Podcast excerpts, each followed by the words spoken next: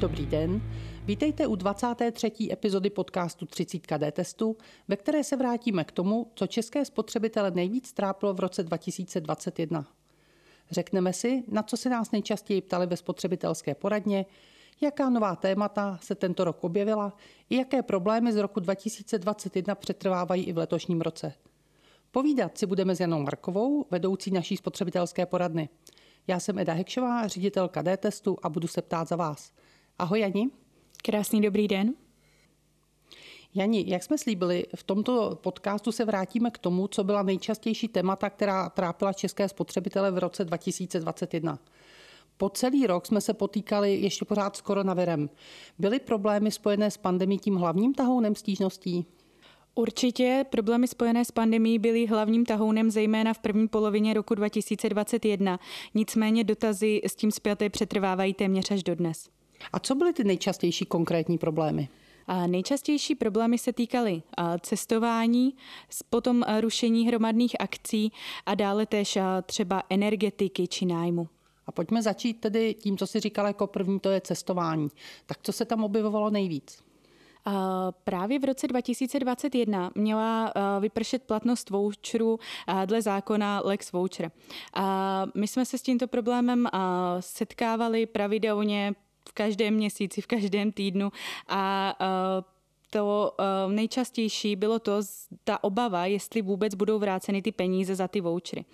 My jsme na poradně byli připraveni na to, že přijdou nějaké komplikace a musím říct, díky bohu, že ty komplikace nepřišly a většina cestovních kanceláří se zachovala podle tohoto zákona a peníze byly lidem za vouchery vráceny. Řadě cestovatelů se tedy ale podařilo vycestovat, ať už čekali na ty peníze, nebo použili vouchery, nebo prostě vycestovali předtím. Určitě ale museli narazit na problémy, které byly způsobené tím, že se neustále měnila pravidla pro to vycestování. Na jaké problémy jste v poradně narazili? A...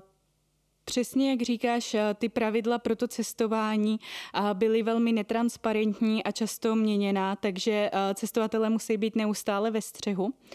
V případě, že koupili ten zájezd skrze cestovní kancelář, tak to bylo jednodušší, respektive mělo to být jednodušší, protože cestovní kancelář měla povinnost informovat své zákazníky o těch opatřeních. A pokud však cestovatelé vyrazili na vlastní pěst, tak museli být ještě více obezřetní a zjišťovat si všechny ty informace sami a důkladně. Takový největší problém, co jsme měli, bylo například ohledně testování a například posunu odletu, kdy sami víme, že ty testy byly platné čtyřicet osm hodin, dvacet čtyři hodin, sedmdesát dva hodin a neustále se to měnilo. A v případě zpoždění nějakých spojů a nám volali zoufalí cestovatelé, že je odmítli pustit na palubu letadla, protože třeba test už byl hodinu, dvě hodiny po expiraci, kterou uznávali a potom museli řešit tyto komplikace. No a jak se tohle dá tedy řešit? Pokud letecká společnost cestovatele nepustí, protože podle těch pravidel už třeba ten test opravdu neplatí, pokud on si rychle doběhne udělat i nějaký rychlotest, stejně by to letadlo nestihl. Kdo potom nese ty náklady na ten zmeškaný let? A tady v tomto případě se bohužel obáváme, že spotřebitel, protože nesplnil ty podmínky, které tady byly dané. Samozřejmě na to panuje stále nějaká právní debata, kdy se můžeme bavit o oprávněnosti těchto restrikcí, i o jejich kontrole a právě o tom, kdy to bylo nezaviněné, kdy ten spotřebitel by všechno splnil, ale například byl zpožděný let, ale obecně a nejčastěji šel tento problém a právě na záda, na bedra spotřebitele. A vím, že také řadu problémů způsobilo očkování. Ono není sice povinné, je na rozhodnutí jednotlivých lidí, zda se očkovat nechají nebo ne. Někteří nemohou, dokonce třeba právě ze zdravotních důvodů, ale prostě třeba nebyli na očkování. Co to může způsobit za problémy? Protože některé státy prostě třeba nepouštěly lidé, lidi bez očkování. A přesně tak to je a právě to je i problém, který přetrvává dodnes, protože ačkoliv v současné době v České republice zavládlo rozvolnění opatření, tak pokud se chceme vypravit do některých zemí, tak nejenže nám třeba nestačí dvě dávky, ale je nutná posilující dávka a nebo si musíme hlídat, jak před jakou dobou jsme očkování podstoupili. A tady záleží a ty jsi správně řekla, že jsou některé výjimky ze zdravotních důvodů, ale většinou většina těch států ostatních je velmi přísná a byla i přísná a ta kontrola už probíhala na letišti anebo pak na hranicích, kdy ten daný člověk cestovatel nebyl do té země vůbec vpuštěn. A co se dá dělat v případě, že si třeba objednám nějaký zájezd nebo sama na vlastní pěst ubytování v době, kdy taková podmínka neplatí a já bych třeba nebyla očkována? A než na tu cestu vyrazím, tak taková povinnost nastane. Ale to už se ani nedá, nedá stihnout. Kdo potom zase nese náklady za ten zrušený zájezd nebo, nebo třeba to ubytování? Ta odpověď na tu otázku odvisí od té doby, která je mezi tou změnou toho opatření a tím, kdy se má ten zájezd nebo to ubytování uskutečnit. V případě, že je pro toho spotřebitele zvládnutelné to očkování podstoupit, a on tak neučiní, tak je ta překážka na jeho straně. Pokud ale to je třeba opravdu ze dne na den, tak by to mělo jít spíše k tíži toho podnikatele jako takového. A ten názor právní ale je takový, že bychom to neměli dávat asi na vrub ani jednoho toho subjektu, protože je to opatření, které nám ukládá stát a cítíme, že je hodně nefér i potom podnikateli chtít, aby nesl tyto náklady. Takže je otázkou, zda třeba budou nějaké soudní spory nebo nějaké kompenzace ze strany státu. A to by platilo i v případě, kdy třeba řada cestovních kanceláří, které třeba musí zrušit lety, protože to letiště, kam se letí, třeba odmítne přijmout právě lidi bez očkování, se často vymlouvají na to, že jde o tak rychlé změny, že oni na to vůbec nemohou reagovat a tudíž, že nenesou žádnou odpovědnost za takovéto situace. Je to v pořádku? My se domníváme, že je zde nutné zohlednit časové hledisko. Opravdu, když ten koronavirus a ta pandemie počala, tak to bylo něco neočekávaného a opravdu to bylo Mm, enormní prostě výskyt po celé zemi a opatření se měnila opravdu z hodiny na hodinu, ani ty státy nevěděly, jak reagovat. Tak v takovém případě si myslím, že opravdu pro tu cestovní kancelář šlo něco neočekávaného.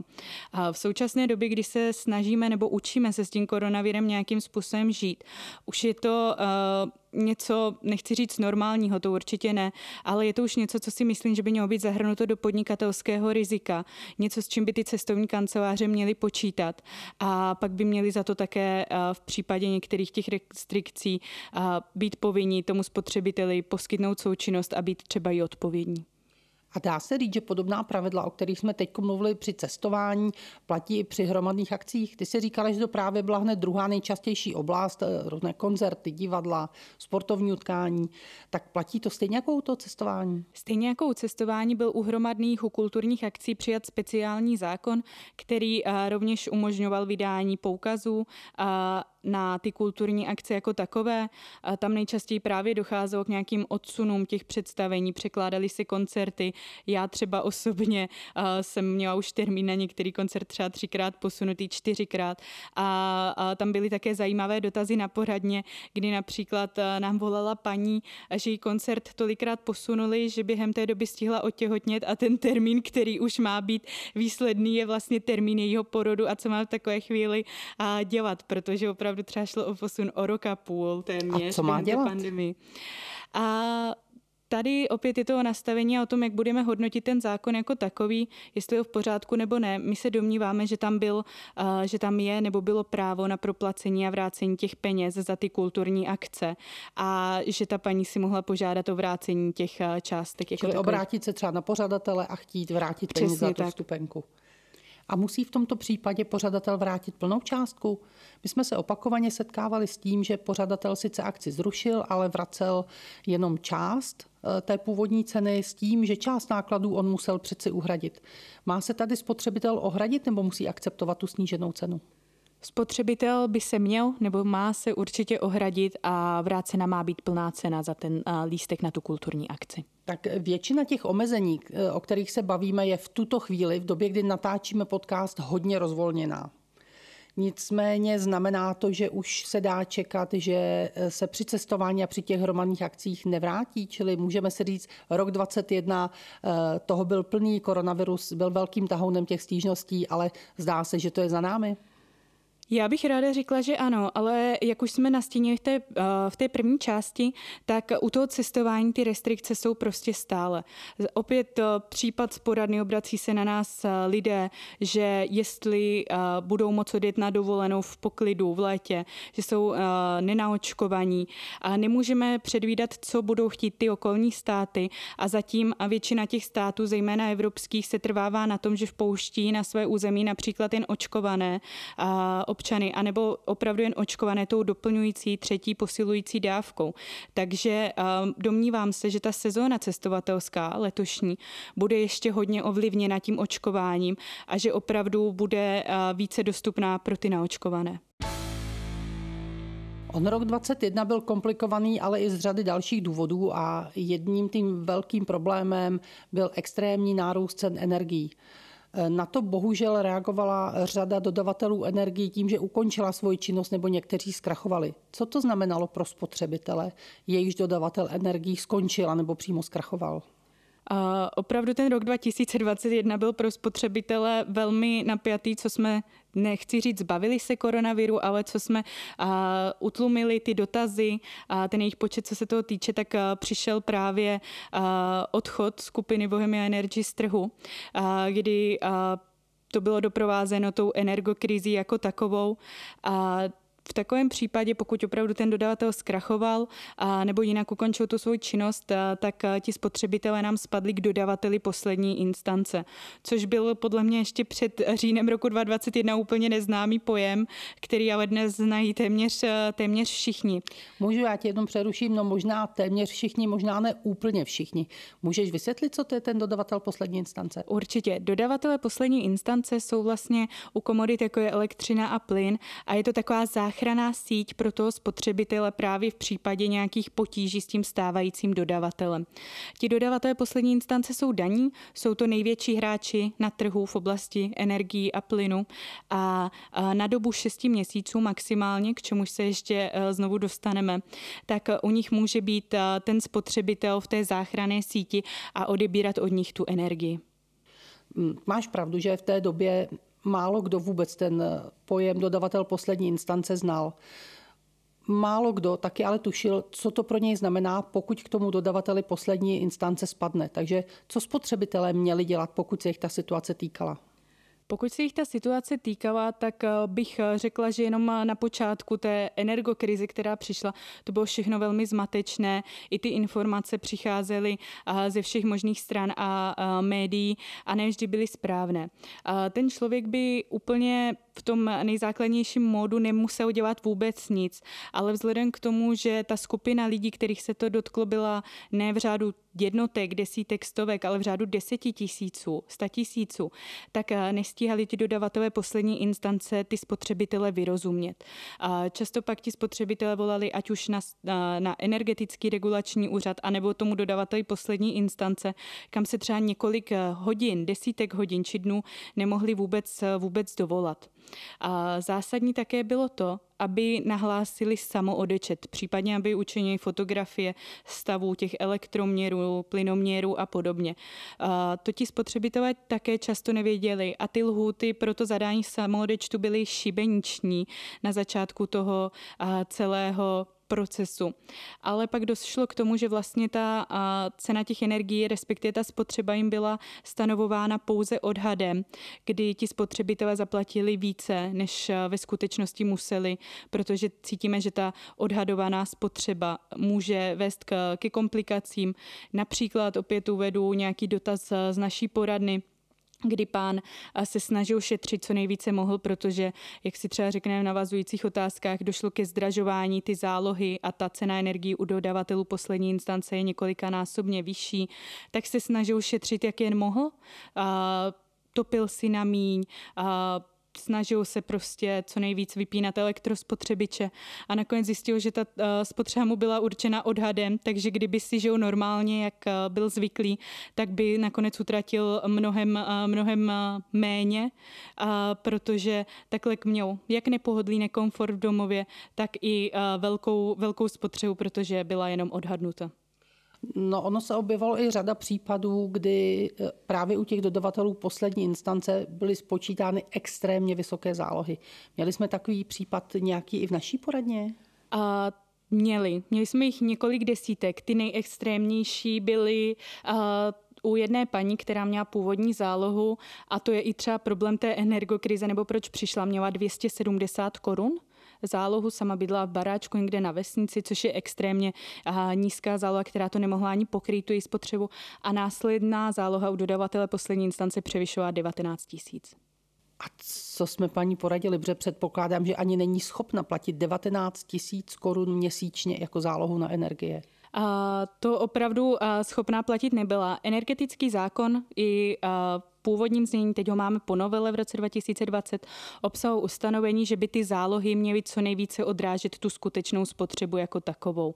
A bylo vydáno několik prohlášení, i v médiích vlastně proběhly kauzy, co se týkaly tady toho vysokého zvyšování těch záloh jako takových.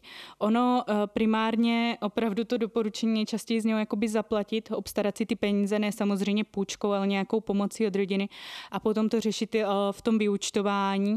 A to vedlo tady ta rada vlastně z těch obav, že v případě, že by ty lidé nezaplatili tomu dodavateli poslední instance, že by třeba mohli skončit v černém odběru a vůbec nebýt připojení k té distribuční soustavě, nebo respektive mohli být odpojeni, což by pak vedlo k dalším a k dalším poplatkům. Ale řekla bych, že tady spíš je potřeba na to myslet v případě budoucích energokrizí, kdy nám chybí nějaká zákonná úprava a něco, co by přesněji vymáhalo, že opravdu nemůže ten dodavatel poslední instance vyměřit ty zálohy stonásobné nebo několika desítkynásobné, než bylo v počátku. Jano, ty jsi zmínila, že ten dodavatel poslední instance, ta záchranná síť, vlastně přebírá spotřebiteli na dobu šesti měsíců. To datum, kdy skončil první dodel, dodavatel energie, skupina Bohemia Energy, už se poměrně blíží. To datum, tuším, tedy těch šesti měsíců po ukončení činnosti je čtrnáctého čtvrtého My jsme oslovili všechny dodavatele poslední instance, takže víme, že ještě tisíce lidí v tom režimu pořád jsou. Co se stane vlastně po těch šesti měsících, kdy skončí režim dodavatele poslední instance a spotřebitel si nestihne, nebo vlastně možná ani neví o tom, že by si měl stihnout převést svoji energii někam jinam? Já bych to rozdělila na takové dvě skupiny. My stále sporadně zjišťujeme, že někteří spotřebitelé neví, že jsou ani u toho dodavatele poslední instance. A jedná se například o nějaké chaty nebo domy, které tolik neužívají odběrná místa, a ta informace se k ním nedostala. To je určitě problém. A pak máme tu druhou skupinu, kteří o tom ví a buď si nikoho nestihli sehnat, anebo uh, to stále odkládali, protože to je taková lidská vlastnost odkládat na nejzaší uh, možnou, uh, možnou hranici. Uh, Varujeme ještě, nebo ráda bych varovala všechny, aby si to pohlídali. Opravdu uh, ještě nějaký uh, krátký čas zbývá, takže uh, by bylo dobré si někoho najít, anebo i toho dodavatele poslední instance oslovit, jestli by se nestal naším dodavatelem běžným. A to, co nám hrozí, a opět černý odběr, odpojení od distribuční soustavy, sankce, pokuty, poplatky. Takže uh, ty finanční postihy tam jsou uh, značné. A uh, ještě jednou bych prostě vyzvát i spotřebitele k nějaké činnosti, jaké snaze se od těch dodavatelů poslední instance dostat. Ty jsi říká sankce a pokuty, ale hrozí skutečně fyzické odpojení. To znamená, že mi třeba najednou přestane svítit bytě? A my jsme komunikovali právě s těmi dodavateli poslední instance, kam směřoval ten náš dotaz. Co se toho týče, to odpojení by nemělo být okamžité, předcházejí tomu nějaké výzvy. A ten spotřebitel by se to měl dozvědět, měl by mu přijít upozornění, budete odpojení, snažte se něco činit a podobně. Nechci samozřejmě tímhle nabádat, aby toho spotřebitelé využívali, ale ještě nějaký prostor tam určitě daný, daný je, ale opět je to krátká časová lhůta a, a myslím si, že riskovat to případné odpojení je něco velice nerozumného. Když jsme u těch energií, takovou každoroční stálicí, ne úplně v dobrém významu, ale tou stálicí byly ty falešné aukce energií. To znamená, že za řadou spotřebitelů, zejména třeba seniory, docházeli energošmejdi do bytů, nechávali je podepsat pod různými záminkami přihlášky do aukcí dodavatelů energií. Ty aukce často ani neproběhly a vlastně se spotřebitel dostal k nějaké třeba méně výhodné smlouvě, než by pro něj bylo, než by pro něj bylo dobré. Bylo tohle i v roce dva tisíce dvacet jedna? Bylo. Ale ráda bych řekla, že ten koronavirus, respektive ta obezřetnost těch lidí vedla ke snížení počtu těchto stížností. Přece jenom jsme si nechtěli nikoho zvát domů na kafíčko a povídat si s ním o energiích, takže těch stížností ubylo, ale mohu říct, že například zase s tím pádem Bohemia Energy se to obnovilo, protože vycítili ti energošmejdi nějakou příležitost a tisíce lidí bez dodavatelů, takže, a, takže tam to opět pokračovalo, ale těch stížností za rok dva tisíce dvacet jedna bylo méně než v předcházejících letech. Takže myslím, že situace už je lepší a spotřebitelé mohou být klidní, že v letošním roce by se to objevovat nemělo?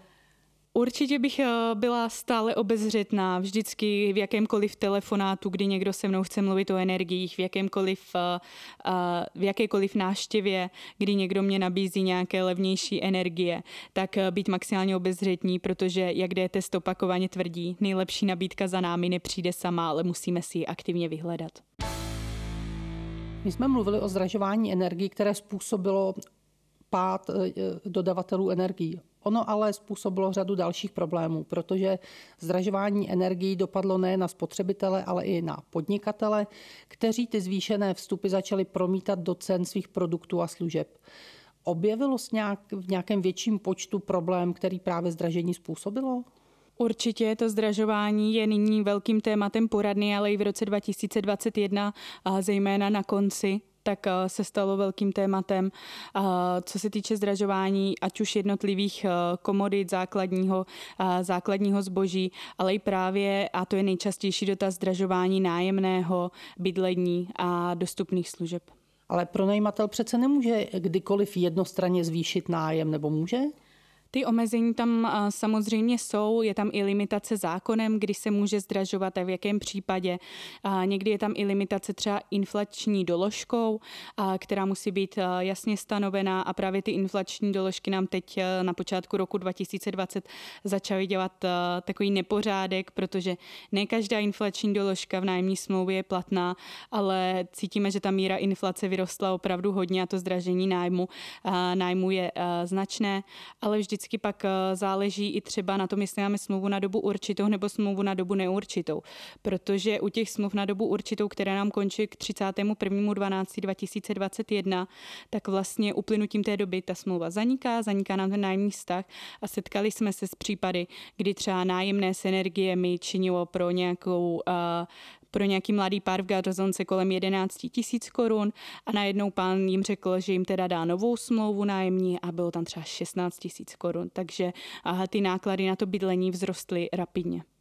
Já bych tady jenom připomněla, pokud někoho zajímá podrobněji téma nájmu a podnájmu a jak se dá vlastně zvyšovat nájemné ve smlouvách, tak já bych odkázala na náš minulý podcast, kdy jsme se věnovali právě tématu jak na nájmy a podnájmy. Pojďme se ale podívat dál. Ono se to netýká jenom nájmu a podnájmu, ale, ale třeba nějakých i oprav a rekonstrukcí, což je téma, ke kterému jsme se v průběhu koronaviru vraceli několikrát, protože řada lidí začala rekonstruovat svoje bydlení. Tak jak je to s těmi smlouvami? Když si třeba objednám opravu koupelny, probíhá už stavba, já vím, že koupelna má mít dokončena za nějaké peníze a přijde řemeslník s tím, že bohužel energie se zdražily, jemu se ty vstupy zdražily a nedá se nic dělat, ale musí to o třicet procent navýšit. Tak co můžu s tím dělat? Občanský zákoník pamatuje na situaci, kde je možné vyvolat znovu možnost jednání o, tom, o té smlouvě. To znamená, že opravdu tohle se může stát. Záleží pak na těch subjektech, to znamená jak na tom opraváři, tak na nás, jak se rozhodneme, jestli třeba učiníme nějaký kompromis nebo kývneme na tu nabídku, protože slyšíme nebo víme, že se stran, že ty vstupy jsou opravdu dražší. A u toho, když se rozhodneme, že tu nabídku nepřijmeme, tak opravdu vždy záleží, jestli ty vstupy se zdražily, anebo jestli je to nějaká... A teď nevím přesně, jak to nazvat, jestli to je není nějaká zkouška nás ze strany toho podnikatele, protože velmi často oni mají ten materiál třeba i nakoupený, mají ho nakoupený za ty původní ceny, takže ten vstup se jim ani nezdražil, ale pouze ví, že dneska už je všechno dražší, tak to třeba na ty spotřebitelé zkouší a snaží se nějakým způsobem navýšit třeba ten svůj zisk na té dané zakázce. Ale jak jsem říká, obecně to jednání možné je, je to obnovení té smlouvy, říká se tomu odborně renegociace celého závazku jako takového, ale vždycky záleží případ od případu. A uh, u tady těch oprav ještě jedna možnost, a to je zvýšení ceny díla. Tu upravuje přímo občanský zákoník a tam vlastně záleží, jestli ta cena byla určená jako pevná, nebo jestli byla určená rozpočtem, rozpočtem s výhradou a na dalších záležitostech, kdy u každého je možné nějaké zdražení, ale mělo by být oznámeno bez zbytečného odkladu, to znamená téměř i hned po tom, co se uh, ten uh, zhotovitel, to znamená ten, kdo nám tu opravu, rekonstrukci, cokoliv provádí, dozvěděl o té potřebě a měl by nám to opravdu oznámit a pak jsou tam možnosti, pokud s tím souhlasíme nebo nesouhlasíme. Když jsme teď u té rekonstrukce koupelny, tak mi to připomnělo jedno velké téma a to je práce z domova. Protože řada lidí, kteří pracovali, mohli nebo museli pracovat z domova, to právě využívala k rekonstrukcím. Bohužel tím ale velmi často rušila sousedy, kteří také, protože pracovali z domova, byli celý den doma.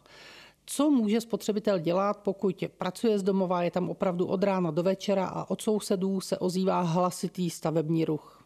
Má nějaké právo třeba na snížení cenu nájmu nebo na nějaké omezení těch prací? Co vlastně tedy může dělat? My už jsme se před několika měsíci bavili v podcastu na téma sousedských vztahů o takzvaných imisích. My jsme si řekli tenkrát, že mezi ty imise právě patří i hluk. A vždycky tady u těch uh, imisí je nutné posouzení i místní poměry, jaké tam převládají. Samozřejmě právo zrekonstruovat si byt uh, je dáno a ty rekonstrukce opravdu během té pandemie byly častější, protože ti lidé měli víc času. A záleží tedy případ od případu a odkud ty imise vlastně přicházejí. A pokud by tam bylo nějaké i rušení nočního klidu, a, anebo pokud by to třeba byly nějaké opravy a, z jiné strany, to znamená město se rozhodlo, že předělá chodník pod domem a to mě rušilo během té práce, tak záleží na tom, jak se to, jak se to vyhodnotí.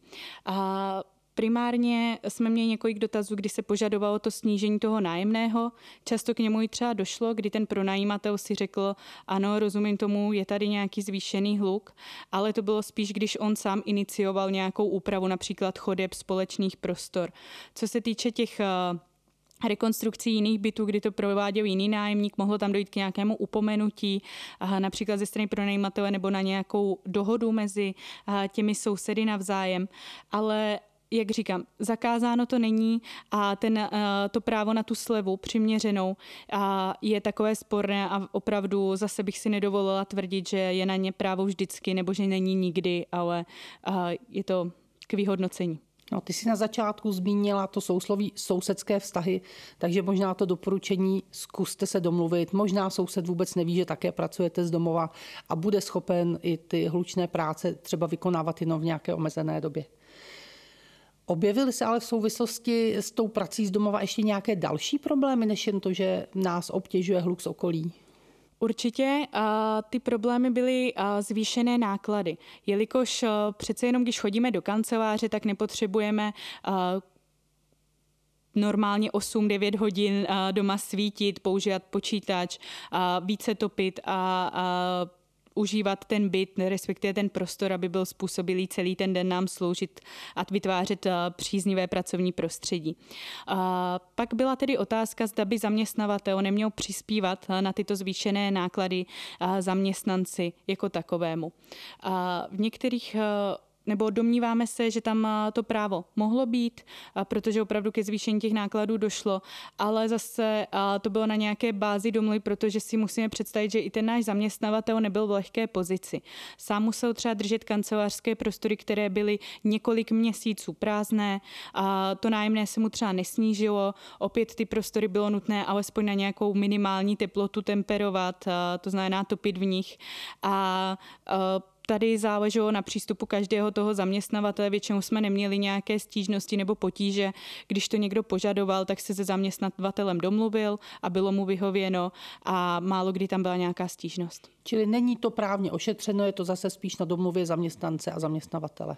Ta právní úprava toho home office je v České republice poměrně kusá, není to nějaké rozvinuté téma a záleželo to na dohodě. My jsme teď prošli celou řadu těch problémů, které se objevily v roce dvacet jedna. Nezapomněli jsme na něco, napadá tě? A takovým evergreenem nebo toho... Tím, co poradna řeší každý den, jsou reklamace. Tady bych řekla, že u těch reklamací tak byl problém s dodržením lhůty k vyřízení reklamace. Ta lhůta je třicetidenní, to už téměř každý zná, ví nebo tuší. A podnikatelé se vymlouvali, že v rámci té pandemie nemohou ty reklamace vyřizovat, pracovníci třeba nebyli tolik v práci, nemohli se stýkat a podobně. Nicméně žádný právní předpis, který by byl přijat, třeba jen na přechodnou dobu, to neupravoval. Jediné, co jsme měli, bylo uh, doporučení České obchodní inspekce, která vyzývala k nějaké schovívavosti na obou smluvních stranách a uh, k tomu, aby třeba ti spotřebitelé na tom tak uh, přísně netrvali. Ale bylo to doporučení, není právně vymahatelné, takže opravdu pokud ten spotřebitel trval na tom, že ta reklamace nebyla vyřízena včas, tak mohl požadovat to odstoupení od smlouvy. Jani, dal by se to, co nám rok dva tisíce dvacet jedna přinesl, shrnout do nějaké jedné dobré rady, kterou jsme si z toho roku odnesli? Já si myslím, že by se dalo shrnout do rady, ať jsme stále obezřetní a ve střehu, protože uh, sami z toho našeho povídání, uh, nebo měli bychom dospět z toho našeho povídání k výsledku, že nás má uh, ten život stále čím překvapovat a právo vždy nemá jednoznačné odpovědi. A proto je nutné být ve střehu a pokud už si nejsme s něčím jistí, něco nás překvapí, zaskočí, tak nezapomínejte na to, že tady máte dTest a naši poradnu, která je každý všední den od devíti do sedmnácti hodin k dispozici. A opravdu není problém zavolat, zeptat se. Třeba zjistíte, že je to problém, který řeší desítky dalších lidí a že na to nejste sám a žádný dotaz není hloupý. A touto radou se s vámi pro dnešek loučí Eda a Jana. Právě jste poslouchali podcast třicítka dTestu, ve kterém jste se dozvěděli, že cestovní kanceláře se na opatření proti koronaviru vymlouvat nemohou, protože s nimi již při svém podnikání musí počítat, že za zrušený koncert máte právo na vrácení plné ceny bez jakékoliv srážky, že i když již platí novela energetického zákona, musíte zůstat obezřetní a do bytu si nepouštět nikoho cizího, protože energošmejdi chodí pořád. A hlavně, pokud si nejste jistí, kdo vám dodává energie, musíte jednat rychle. Pokud by totiž váš dodavatel energií skončil a vy jste byli v režimu dodavatele poslední instance, po šesti měsících vám hrozí odpojení dodávek a pokuty. A první takový termín je čtrnáctého dubna. Jestli řešíte nějaký spotřebitelský problém a potřebujete pomoc, zavolejte nám kdykoliv ve všední den mezi devátou a sedmnáctou hodinou do naší spotřebitelské poradny na číslo dvě devět devět, jedna čtyři devět, nula nula devět, kde vám naši poradci zdarma poradí, anebo se podívejte na náš web w w w tečka d test tečka c z. Poslechnout si také můžete i naše předchozí podcasty, kde jsme se řadě témat, které jsme dnes zmínili, probírali podrobně. Pokud máte nějaký jiný dotaz nebo nám chcete něco vzkázat, kontaktujte nás na našem Facebooku nebo nám napište na e-mail d test zavináč d test tečka c z. Příště se na vás těšíme na stejném místě za čtrnáct dní a podíváme se na to, jak vybrat pračku nebo pračkosušičku.